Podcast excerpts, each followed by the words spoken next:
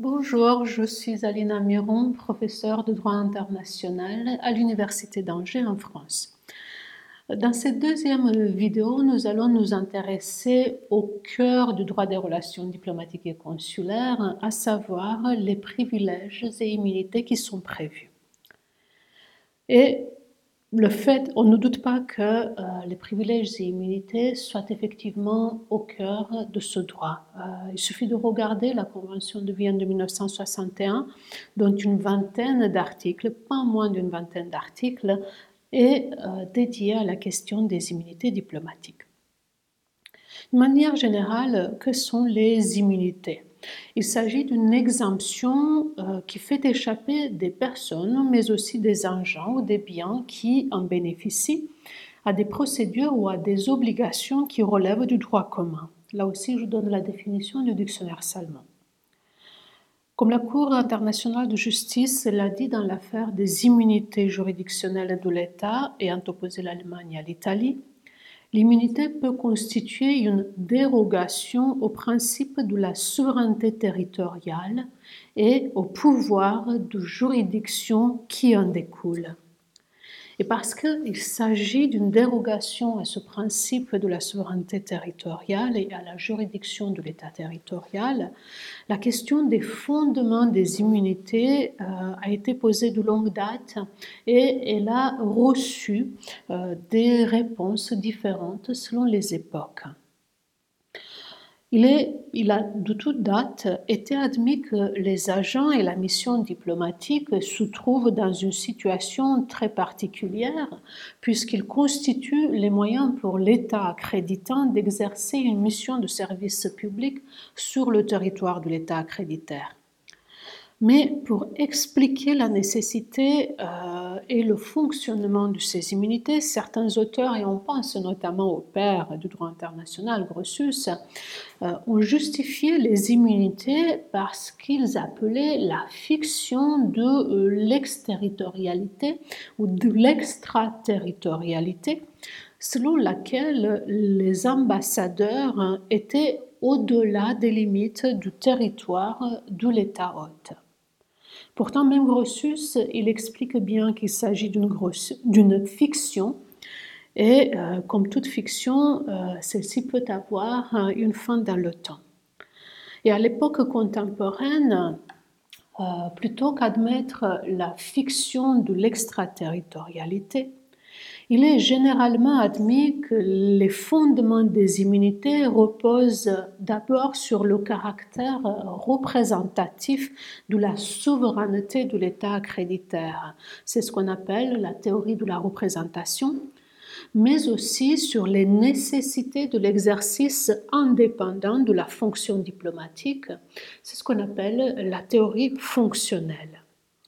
Et dans le préambule de la Convention de 1961, on voit bien que les deux théories, donc du caractère représentatif et de la nécessité fonctionnelle, concourent à justifier ce régime exorbitant d'immunité et privilèges, puisque la Convention prévoit, je la cite, précise, je la cite, que le but des dix privilèges et immunités est non pas d'avantager les individus, mais d'assurer l'accomplissement efficace des fonctions des missions diplomatiques, c'est la théorie fonctionnelle, mais en tant que représentant des États, c'est la théorie de la représentation.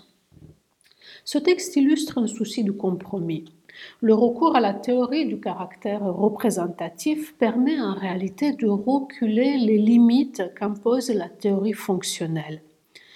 Ainsi, la Convention ne détermine pas les nécessités de la fonction par rapport à l'activité statutaire du membre de la mission prise individuellement, mais par rapport à l'activité globale de la mission en tant qu'entité représentative.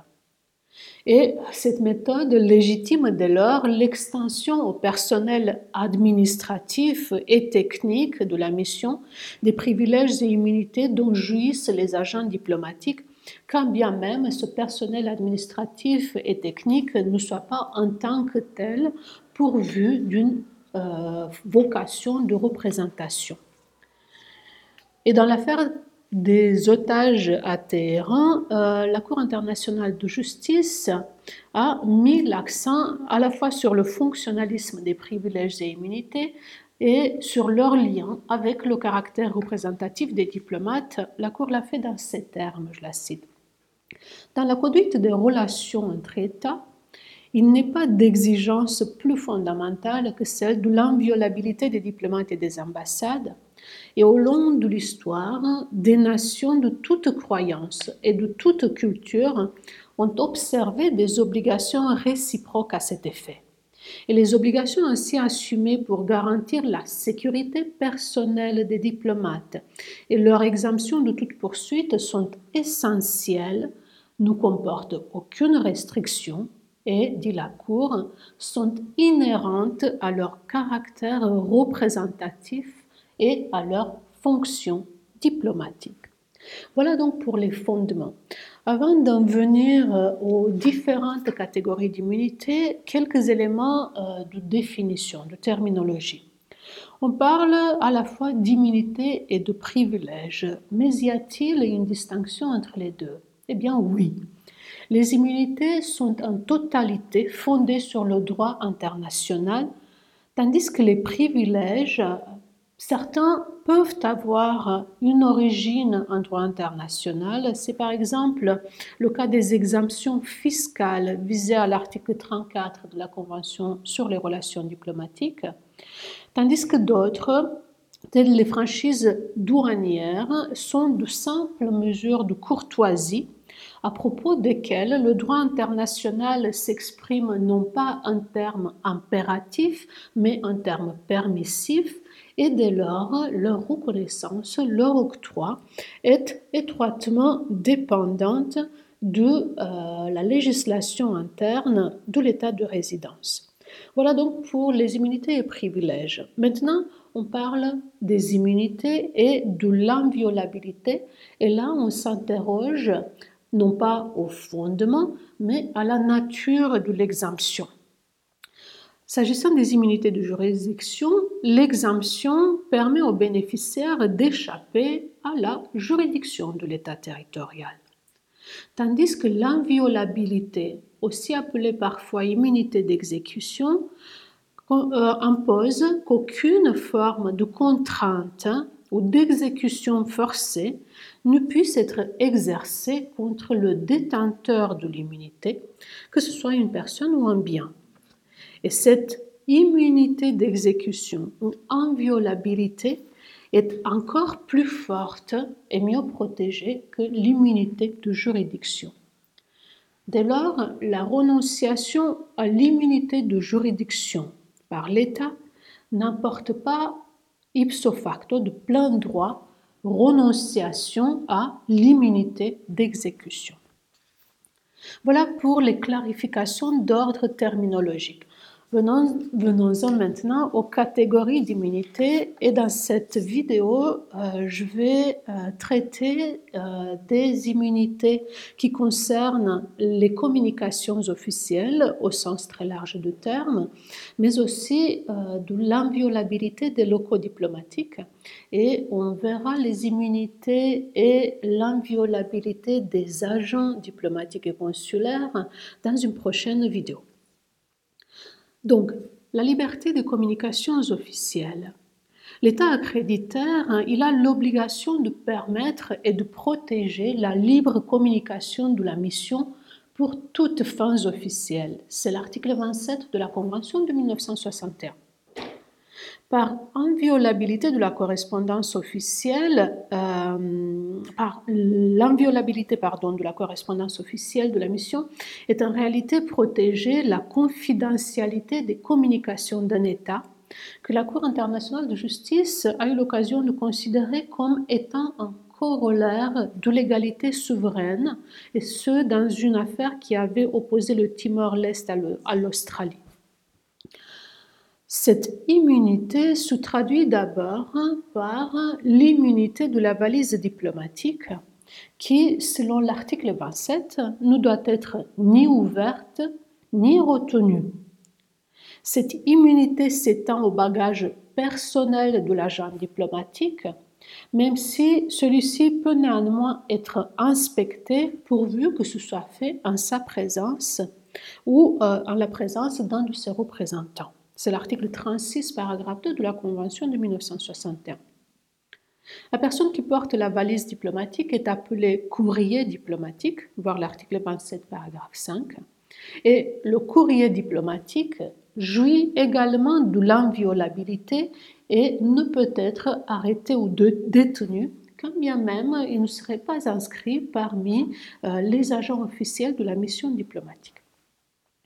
L'article 27, paragraphe 7 de la Convention prévoit en outre que la valise diplomatique peut être confiée au commandant d'un avion commercial, donc lui non plus, il ne fait pas partie des agents diplomatiques. Euh, cependant, celui-ci, il n'est pas lui-même considéré comme un courrier diplomatique et ne bénéficie donc pas de l'inviolabilité de celui-ci. Cela étant, pour que la valise diplomatique bénéficie de l'inviolabilité, les colis qui la constituent doivent porter des marques extérieures de leur caractère et en outre ne devraient contenir que des documents diplomatiques ou des, ou des objets à usage officiel. La commission des réclamations Érythrée-Éthiopie, qui a eu à traiter euh, de plusieurs accusations de violation de droits diplomatiques, a conclu à la non-violation de l'article 27, donc de l'immunité de la valise, dès lors qu'elle a pu constater que le colis qui avait été intercepté et détenu par les douanes érythréennes n'était pas étiqueté de quelque manière que ce soit pour indiquer son caractère de valise diplomatique. Bien que l'immunité de la valise diplomatique soit bien établie et ce de longue date, certains États tentent néanmoins de limiter unilatéralement l'étendue de l'inviolabilité et euh, on en veut pour preuve les réserves que certains États ont fait à la Convention de 1961. Je cite la réserve euh, de Bahreïn en sachant que celle du Qatar ou de l'Égypte est formulée dans des termes similaires le gouvernement de l'État de Bahreïn se réserve le droit d'ouvrir la valise diplomatique s'il a de raisons sérieuses, des raisons sérieuses de croire qu'elle contient des articles dont l'importation ou l'exportation est interdite par la loi. C'est donc un droit unilatéral d'ouvrir que de telles réserves entendent euh, donner à l'État réservataire. Il faut cependant préciser que ces réserves-ci en particulier ont soulevé de nombreuses objections et d'une manière générale, les États s'opposent avec force à l'idée qu'un autre État s'arroge un droit d'ouvrir la valise diplomatique. Certes, comme on l'a dit, l'État d'envoi a certaines obligations relatives au contenu de la valise diplomatique, puisque elle ne devrait contenir que des documents diplomatiques ou des objets à usage officiel. Mais pour assurer l'équilibre des droits et obligations entre l'État accréditant et l'État accréditaire, certains États estiment qu'ils peuvent demander l'ouverture du paquet, mais non pas de leur propre chef, mais en présence d'un représentant désigné par la mission diplomatique intéressée. Et en cas de refus de leur part, ces États estiment qu'ils peuvent retourner la valise ou le paquet. Et euh, voir en ce sens les réserves qu'ont formulées l'Arabie saoudite, le Koweït, la Libye ou le Yémen. Cette solution a eu l'assentiment explicite de quelques États, voire la déclaration des Pays-Bas, et implicite de quelques autres États, comme la pratique de la France euh, le montre.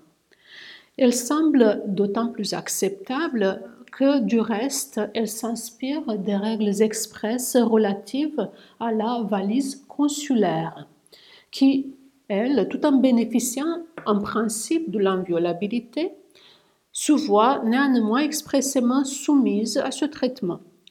En effet, l'article 35 de la Convention de 1963 prévoit, je cite, la valise consulaire ne doit être ni ouverte ni retenue.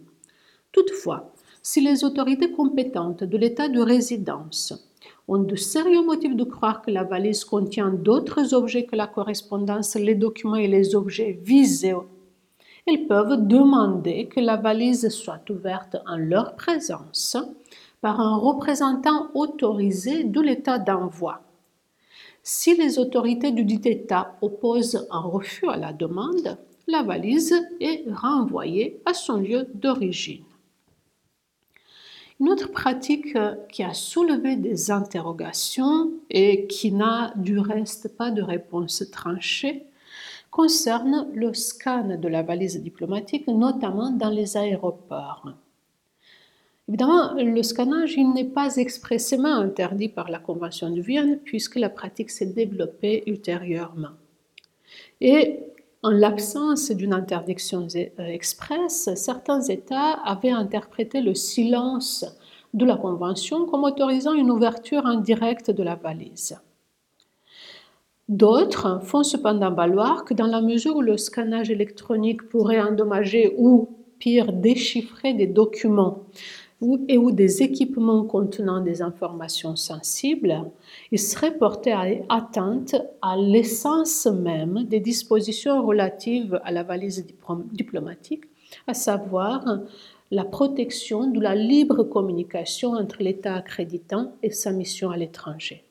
Et dès lors, le scannage serait considéré comme contraire, sinon à la lettre, du moins à l'esprit de la Convention.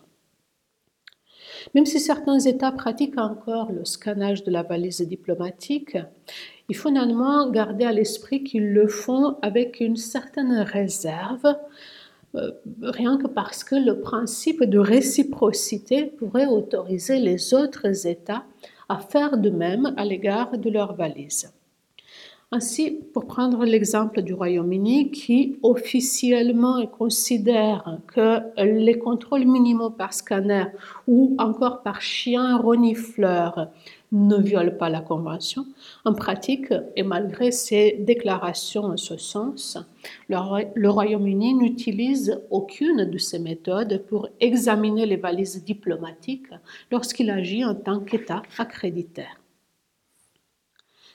Venons-en maintenant à la question de l'inviolabilité des archives de la mission, qui sont visées à l'article 24 de la Convention de 1961, mais qui ne fournit pas de définition à ce concept. Si on veut chercher une définition expresse, on peut se rapporter à celle qui est donnée dans la Convention de 1963 en son article 1er les archives sont définies comme étant tous les papiers, documents, correspondances, livres, films, rubans magnétiques et registres du poste consulaire, ainsi que le matériel du chiffre, les fichiers et les meubles destinés à les protéger et à les conserver. Évidemment, les moyens de communication n'ont de cesse de se développer. Et euh, l'interprétation de la Convention euh, semble suivre le développement des moyens modernes de communication. Et il est logique, puisque l'interprétation finaliste exige d'adapter les concepts aux usages modernes et à s'interroger finalement euh, sur la finalité des règles, à savoir la protection de la confidentialité des activités et des communications. Les juridictions britanniques ont eu à se prononcer euh, dans une affaire euh, Banco contre Foreign euh, Commonwealth Office sur l'étendue de l'inviolabilité des archives de la mission. Euh, en, guise de contexte, cette affaire, elle concernait les fuites d'un câble euh, diplomatique euh, qui rendait compte d'une réunion entre des officiels états-uniens, américains et britanniques et qui expliquait les raisons de l'établissement d'une aire marine protégée autour de l'archipel de Chagos. Les individus, les descendants de, des personnes qui vivaient sur l'archipel avant qu'il ne soit expulsé dans les années 1960, avaient introduit plusieurs affaires devant les juridictions britanniques et avaient essayé d'utiliser ce câble qui avait fuité par Wikileaks dans le cadre de ces procédures judiciaires internes. Et c'est donc dans ce contexte que les juridictions britanniques, y compris la Cour suprême, ont eu à se prononcer sur l'inviolabilité des archives de la mission. Ils ont considéré, je, le cite, je les cite, que le contexte, l'objet et le but de la Convention de 1961 exigent que les mots document et correspondance incluent les formes modernes de communication électronique. De même, un système de stockage électronique de ces informations est une archive. La Cour suprême, elle a euh, considéré que euh, le câble, même si euh, il n'était pas certain qu'il avait fuité euh, à partir des archives de l'ambassade américaine à Londres, était néanmoins protégé par l'inviolabilité et a considéré cet élément de preuve comme étant irrecevable devant les juridictions internes. Il a considéré d'une manière générale, et je la cite dans ma traduction, en principe, l'inviolabilité des documents qui font partie des archives de la mission s'étend à l'impossibilité d'utiliser ces documents ou copies devant une juridiction nationale du pays hôte. Les articles 24 et 27 de, de la Convention de Vienne protègent les archives de la mission en quelque lieu qu'ils se trouvent. Cette expression-là euh, vise clairement à couvrir les circonstances dans lesquelles un bâtiment autre que les locaux de l'ambassade est utilisé pour le stockage des archives. Il vise également à couvrir des circonstances dans lesquelles un document archivé a été par exemple apporté par un membre du personnel du secrétariat pour un travail de nuit et il a été malencontreusement oublié dans un train ou dans un restaurant. Ce ne sont pas des cas d'école. Voilà pour ce qui est de l'inviolabilité des archives et des documents qui protègent en réalité la confidentialité des communications d'un État avec ses représentations diplomatiques. Venons-en maintenant à la deuxième question qui est celle de l'inviolabilité des locaux de la mission. Si l'alpha et l'oméga de la loi de la diplomatie s'était d'abord concentré sur l'inviolabilité personnelle de l'agent diplomatique, il n'en reste pas moins que la multiplication des missions permanentes a rendu nécessaire l'extension de la protection aux locaux, mais aussi au domicile et à la correspondance de l'envoyé spécial. Dès lors, les biens meubles, les archives et les documents de la mission, ainsi que ses moyens de transport, sont aussi protégés par l'inviolabilité, au sens très large donc de l'inviolabilité des locaux de la mission. En conséquence, ils ne peuvent faire l'objet d'aucune réquisition, saisie ou mesure d'exécution. Le principe de l'inviolabilité des locaux est décliné en particulier à l'article 22 de la Convention de 1961, d'abord sous la forme d'une obligation négative pour l'État accréditaire, puisque, je cite cette disposition, il n'est pas permis aux agents de l'État accréditaire d'y pénétrer, sauf avec le consentement du chef de la mission. Cette obligation négative s'accompagne d'une obligation positive de diligence due, également prévue à l'article 22, paragraphe 2 cependant, que je cite, L'État accréditaire a l'obligation spéciale de prendre toutes mesures appropriées afin d'empêcher que les locaux de la mission ne soient envahis ou endommagés, la paix de la mission troublée ou sa dignité amoindrie. S'agissant d'une obligation de diligence, l'obligation de l'état d'accueil n'est évidemment pas absolue. Et la protection qui est offerte doit être proportionnelle à la menace telle qu'elle est perçue. De nombreux États, il faut le dire, ont néanmoins pour pratique d'indemniser intégralement les dommages causés aux locaux des missions étrangères par des attentats ou des émeutes, que ce soit à titre gracieux ou sur une base de réciprocité. Il s'agit notamment de la protection, de cette protection positive en cas de manifestation. L'état d'accueil est alors tenu de mettre en balance les intérêts de l'état d'envoi d'une part et la liberté d'expression des manifestants. Et la pratique des États, il faut le dire, diffère à cet égard. Alors que plusieurs États interdisent carrément les manifestations à proximité des ambassades étrangères, d'autres États interprètent les obligations de l'État d'accueil d'une manière plus restrictive on peut affirmer sans risque que l'occupation des locaux d'une mission en raison d'une protestation politique ne constitue cependant jamais un usage légitime de la liberté d'expression.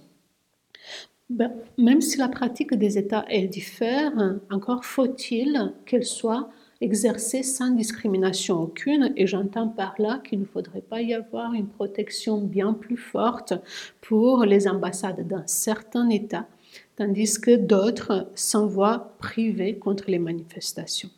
Mais tout est question de perception du risque. S'agissant maintenant des locaux consulaires, leur inviolabilité est moindre puisqu'elle ne s'applique qu'aux bâtiments que le personnel utilise exclusivement pour les besoins de son travail. Dès lors, l'inviolabilité ne protège pas la résidence du chef de poste consulaire.